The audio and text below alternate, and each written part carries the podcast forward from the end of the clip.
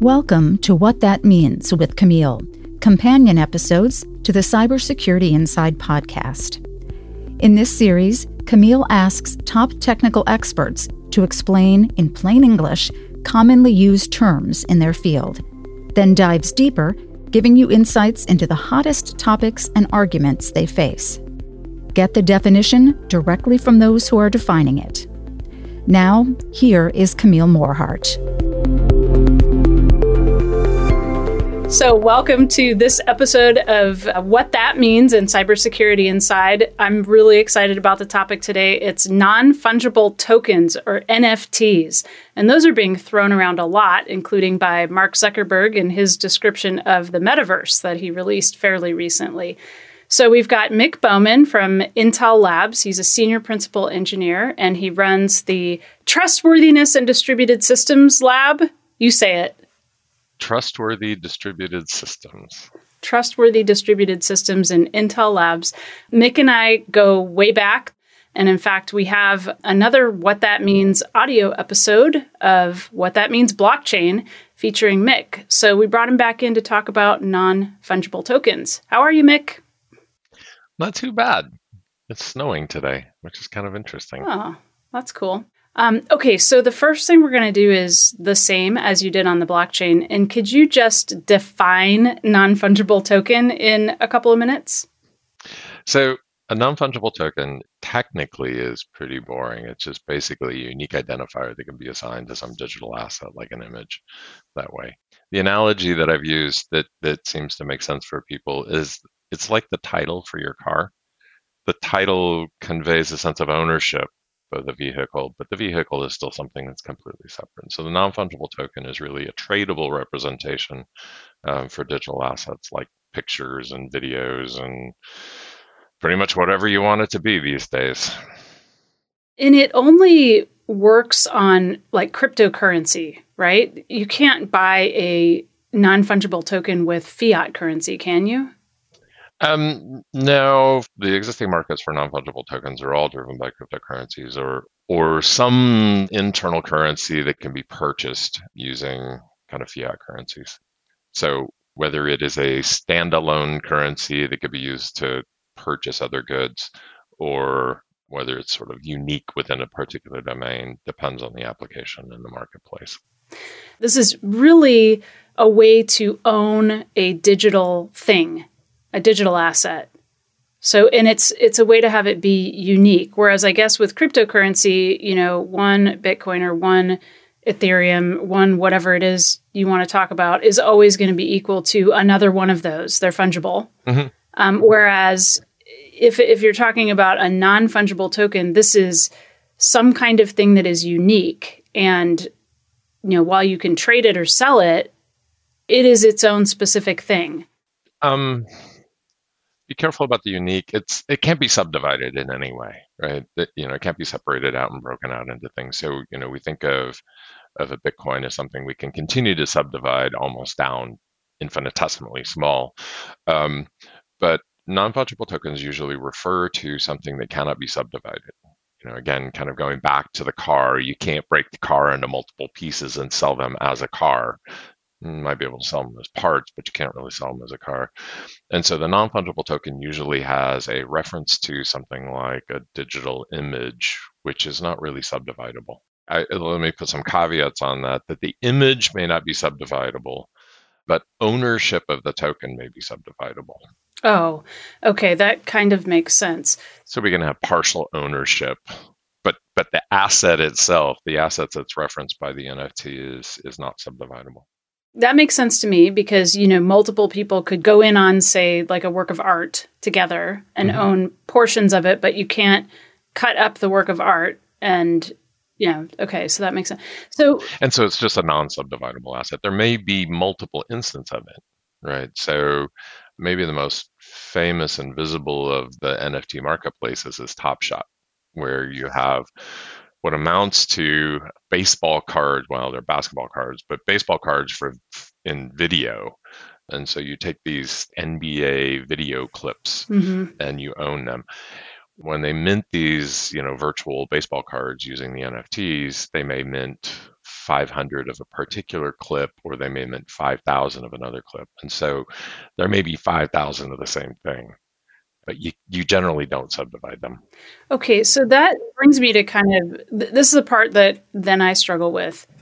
Why? Because when you're talking about like a painting, mm-hmm. let's just say, obviously, then an original is different than a print even to the point of if you own the original, could do the unthinkable and destroy mm-hmm. it, and the original doesn't exist anymore. There may be lots of prints of it, but you know there is something about the owner of that original.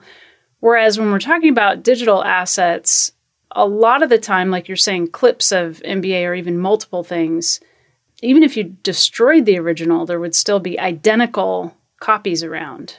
So, so what's the point there? this notion of digital scarcity of of some of these assets is is kind of a it's a tricky thing to imagine and again just uh, uh, kind of using some analogies right the, there's a really famous baseball card which is the Honus Wagner card that I think sold five or six years ago for two or three million dollars. Um, it is a well, I think there's it's not one of a kind. I think there's like five or six of them in the world or whatever it is that are left right now. But it's just it's a very unique physical thing, and either it exists or it doesn't exist. With digital assets, like you said, it's kind of a little tough because we can purchase the image and take ownership of that image, but what prevents somebody from continuing to whoever sold the image from continuing to have the image? There are some interesting things that go along with with the problems for that. But really, the core of the NFT and this notion of collectibles and NFTs, and and let's come back to the binding between the NFT and the image and the digital scarcity in a couple of minutes. But but really, what you're purchasing with the NFT is purchasing provenance. It's kind of like you know, it's like when you buy an antique. You can buy an old dresser, and it's kind of an old dresser but if that old dresser once sat in um, mm-hmm. George Washington's mansion, then it's a very different thing, right? And you can come up with other dressers that might be the same, but the fact that it came from George Washington's mansion is what really adds value and creates value. This is why Jack Dorsey's first tweet goes. That's why. Almost, that's yeah. exactly it. It's not that the tweet itself is that interesting. Right. It's that Jack Dorsey created the NFT for it, mm-hmm. and so anybody can go out and make a copy of the tweet. Who cares, right? You know, we can all go back and take a look at it. But only one person can own Jack Dorsey's NFT that he created for it.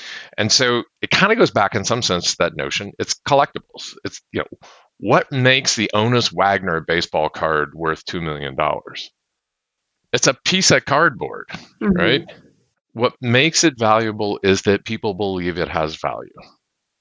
And it's no different than the cryptocurrencies. I mean, we talked, you know, in our conversation last time about blockchain and cryptocurrencies. What makes a Bitcoin valuable is that the community believes it has value and acts that way. And the same is true. The actual tweet that Jack Dorsey, you know, his first tweet and the text in it and a picture of it, whatever, anybody can get that. What makes it valuable is somebody believes that something that Jack Dorsey created as an NFT mm-hmm. has value. And and that's what drives the marketplace. Well, some of these things do have I would argue some have I don't know, maybe intrinsic value is not the right intrinsic word. is a little yeah. yeah let's not but, use that yeah. word, but some things I think have value. Like let's be uh, let's take it in a video game or something, and somebody mm-hmm. creates mm-hmm. you know a special avatar or a special superpower outfit, something like that. That took let's say they coded it and and it took time and effort and skill and talent, and then they make that an NFT. Now, if I purchase it, I really do have something that you're saying maybe it's not subdividable. I would I might argue it's unique. Maybe it could be recreated. Mm. But at this point it's got something that's going to get me to the next level of the game. That's clearly valuable to anybody, you know, who's playing the game. Yeah, there's a, there are a number of those things, and and honestly, th- there's some cool things that are happening with the gaming companies. There have been marketplaces for a long time for sort of in-world or in-game um, assets. Um, you know, you could buy gold for World of Warcraft on an open market, and somehow or another it got moved into your account, and so you could level up much faster. You could buy sort of pre-leveled characters mm-hmm. uh, for it as well. So some of this marketplace has been in existence for a long time and it didn't require NFTs. What the NFT for these does is it allows it, the marketplace to be open. In some cases, I mean, I can do speculation, even if I never play World of Warcraft. Mm-hmm. I can treat the marketplace for Warcraft items as a place where I can do speculation or investment or you know other kind of market th- dynamics that way. So so we had these marketplaces for useful digital assets mm-hmm. before. Mm-hmm. The NFT just really opens it up and and really creates new opportunities for making these things happen. So there is some something to be said for that. The, the other one that I think is really interesting is some of the musicians trying to come up with new ways to monetize their music. Mm-hmm that allows them to get much more direct revenue from their clientele. So it's not just about buying the song, which, you know, as you would point out, has some notion of intrinsic value because I like listening to the music. But because it's an NFT and the NFT has a smart contract with it, we can do more things than just buying the song to play it. You know, it can give us credits that we can use for accessing or purchasing better tickets. It can give us, you know, some sense of kind of community participation in the fan club for it.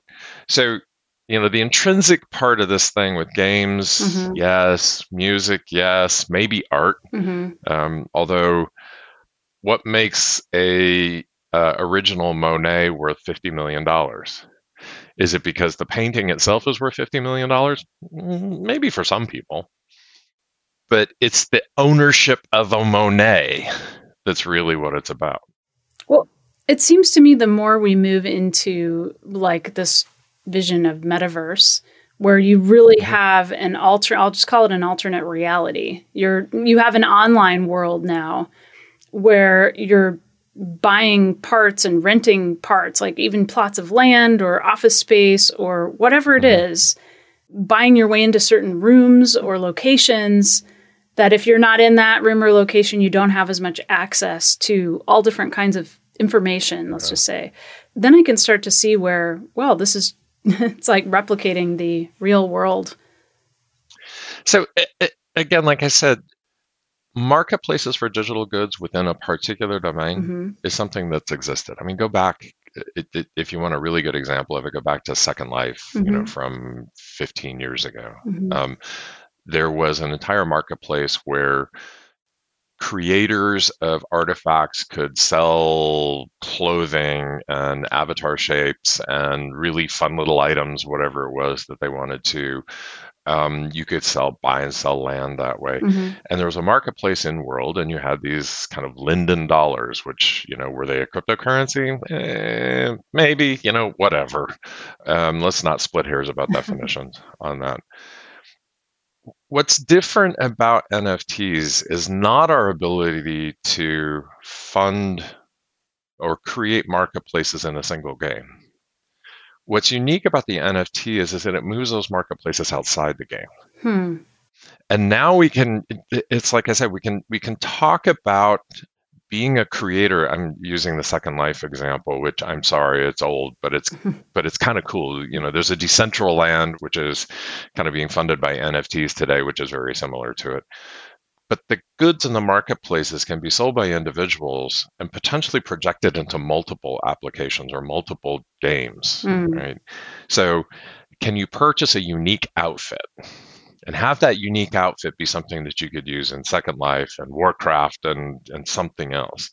And and that really kind of points out one of the cool problems that needs to be dealt with and is, is being talked about today for NFTs is how do you externalize these assets outside of these fixed domains? So can I buy that really cool avatar and use it in each one of these domains that I have? So what's unique about NFTs is, like I said, it's the externalization or the opening of the marketplace outside of just one little domain hmm. um, that way. And, and that allows all these economics to come into play. I was just going to ask you about that. Who who is kind of making money off of the creation and sale and transfer of NFTs?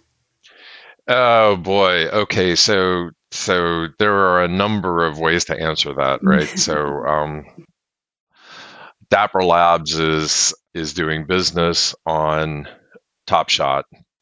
So anytime there's a sale made, you know they're taking essentially a tax or a transaction fee anytime one of the these things get, get exchanged they make money when they mint some new clip mm-hmm. the nba takes their licensing fee off it as well so in some ways this is a new opportunity or a new pipeline for the nba to monetize right. their brand and and then there's this sort of this other part of it which is as we saw with cryptocurrencies uh, it went through this transition from sort of socially interesting thing to financially driven thing.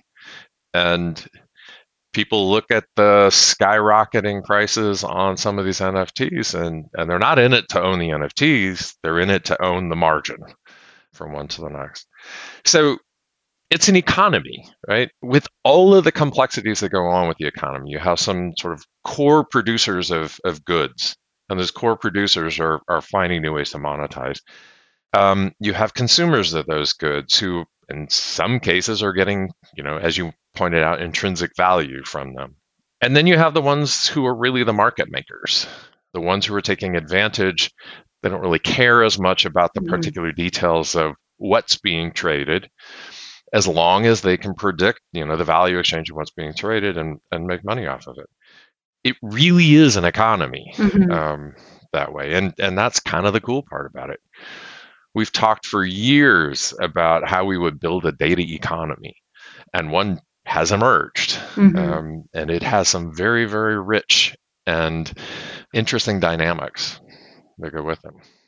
So, is it kind of the natural evolution of cryptocurrency where at that point you're using this digital currency to trade physical assets? And now we're sort of saying, well, actually, you can wholly exist. Well, no, because you're saying you're going to take it external again. I'm thinking it's bringing us more mm-hmm. into the digital, and you're saying, well, it's actually extending it. Be- It's extending the digital into the non-digital realm. Um, th- this is that's actually a very interesting future potential for the NFTs, right? So, the vast majority of things that are being traded as NFTs today, right now, are, are digital. It's music, videos, images, kind of random, rare mm-hmm. events. Mm-hmm and things like that. But for the most part, it's it's these digital media um, is is almost exclusively what's driving it. Kind of as the core data type. But as you pointed out, once we have the NFTs, you know that the NFT is a really nice. It's it's a abstract representation that defines a tradable interface. You know, here's something that you can mm-hmm. do. What it's bound to, who cares, right? It can be bound to anything. Pork bellies uh, pork bellies, whatever. I'm just saying. I mean, there's um, you know lots of trading I, done on pork bellies that may not result in delivery of a pork belly. It's just a way to speculate. So. It's, it is a. That's exactly right. It's a marketplace for kind of connecting value and value chains, right? And once you have this NFT, what you can trade is almost universal. You know, it it depends a lot on how much you trust the owner of the NFT to give you the corresponding or to manage the corresponding asset, right? So there are pros and cons to this. There are a number of situations where we've talked about somebody purchased a digital image from somebody else, and that person who created it just had the image up on their website. And as soon as they sold the NFT, they took mm-hmm. the image down. And so now I own an NFT, and the image that it corresponds to doesn't exist anymore. Mm. You know, this is not hard to do. So so there needs to be some transactional relationship between purchasing the asset and purchasing the good or having access to the good that corresponds to the NFT. Well, I feel like we should just back up just a little bit. I just want to make sure it's clear what NFT is in the sense of it's it's cryptography, right, associated with a thing? No, it's actually not oh, really. Okay. I mean, we tend to back them by mm-hmm. cryptographic systems, right? But really, an NFT is nothing more than a unique identifier. Mm. Think of it as a serial number, mm. right? Again, back to the um, to the title for your car mm-hmm. analogy. There are two interesting things, right? There's the identifier for the title, and then there's the VIN number for the car. Right right? And so the identifier for the title, there's there's something on there which sort of makes this paper interesting, right? There may be a seal of, of validity or a notarization of it or whatever it is or a signature on it. And there's a government record that keeps that and tracks ownership of it. So if I ever lose my title, I can go back to the to the government and ask for another copy of it that way. And then that title is bound to the actual vehicle by the VIN number that's in the title mm-hmm. for it. And NFTs are very similar to that. That the NFT itself just is it's it's like the piece of paper. It's really frankly technically it's boring. Right? It's can I generate a unique serial number? And the cryptographic systems allow me to do that that we have. And then I need to have whatever the VIN number is. It may be a URL for an image, or it may be an identity of an image that's being stored in IPFS, or in the case of closed systems like TopShot and, and Decentraland and others, it may have a meaningful reference to something that, that's part of a game or part of a, another digital system. Wait, I have a quick interrupting question. So, yep. uh, I guess I imagined in my own mind that if you actually owned a digital thing, it would like be on your hard drive or something. So, even if you were offline, you know, you nope. can listen to that song, you can see that piece of art. You're now telling me not necessarily it, that is exactly it. Every one of the NFTs that you manage mm-hmm. is going to have a different way of binding the tradable token mm-hmm. to whatever the asset is on the backside.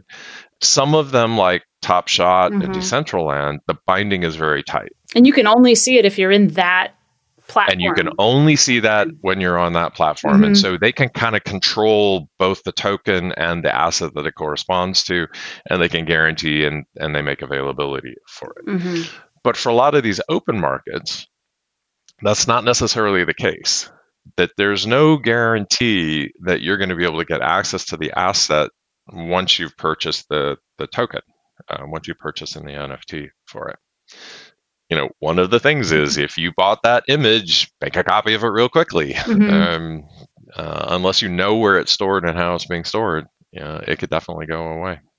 Hmm, that's very interesting. And that kind of brings new light on what you were saying. If you could take whatever the digital asset is and use it in different environments, crossing mm-hmm. over among metaverses or other kinds of uh, platforms.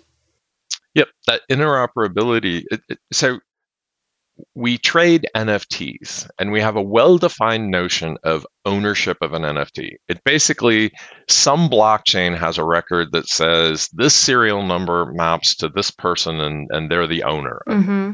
That's, I mean, that's the core technology. And it really is not, okay, it's a little more complicated than that, but not much more complicated than that. But how we go back and look at the connection between those two, you know, the VIN number, how we look at the connection between those two things um, and how we manage it gives us a sense of ownership. What does ownership of the NFT mean for the rights that I have to the asset that corresponds to it? Dapper Labs has created this token licensing agreement, which sounds very interesting, but honestly, all it basically does is says that, I mean, the core of their licensing agreement is if you own the NFT, then you have the right to resell the asset that goes along with that NFT. Well, surprise, surprise, is that just basically means that my NFT is tradable. Mm-hmm. Okay, I kind of get that. But what are the rights on that asset that go along with ownership of the NFT? Right. So when Jack Dorsey sold his tweet, somebody purchased that. What do they get to do with the tweet that they now own? In some cases, there are real licensing agreements that go with it, right? Especially in the closed systems, right? So mm-hmm. um, if I buy the NFT for a chunk of land at Decentraland, then I have the right in the game to go do some operations on that land, on that space. Or if I buy an avatar, I have some rights to do that. But if I buy an image what rights do I have to do that? Do I now have the rights to take the image and sell it to some advertising agency so that they can use it? Mm-hmm. Do I have the rights to sublicense and collect fees or royalties on that? Have I purchased the copyright for it? I don't know. Right? And and every one of those is going to have some different dependencies for it. It sounds like it's different too. I, I mean that in some cases artists can retain the copyright uh, whereas you own mm-hmm. it. So, or, or you in, own the NFT. You own the NFT. You don't own the but you don't necessarily own the asset. Right. Mm-hmm. And, and then that you could even, or, or that an artist could potentially make revenue as every time you trade or show or make available the asset. Mm-hmm. So, you know, the asset's existing independent of your ownership of it. Yeah. And that's it. It's really okay. This is both the power and the mm-hmm. weakness, right? Which is the weakness is uh, uh there's an awful lot that we don't know about what ownership of the NFT means. And frankly, I'm sure the lawyers are just, you know, getting really hot and heavy looking forward to all of the lawsuits that are going to come about about appropriate use for these things. But how we how we resolve these ownership rights and what we choose to do with it and redefining ownership as some royalty or some licensing makes it possible for some really new kinds of business models. I've been speaking with Mick Bowman. He's a senior principal engineer at Intel Labs and runs the Trustworthiness Distributed Systems Lab. We've just scratched the surface on NFTs, or non fungible tokens. In part two of our discussion, Mick and I are going to explore how NFTs can and are moving beyond artwork and collectibles and into data sharing. And we dig deeper into what ownership means in the world of NFTs. Join us for part two of what that means non fungible tokens next week. Thanks for listening. Stay tuned for the next episode of Cybersecurity Inside. Follow at Tom M. Garrison and Camille at Morhardt on Twitter to continue the conversation. The views and opinions expressed are those of the guests and author and do not necessarily reflect the official policy or position of Intel Corporation.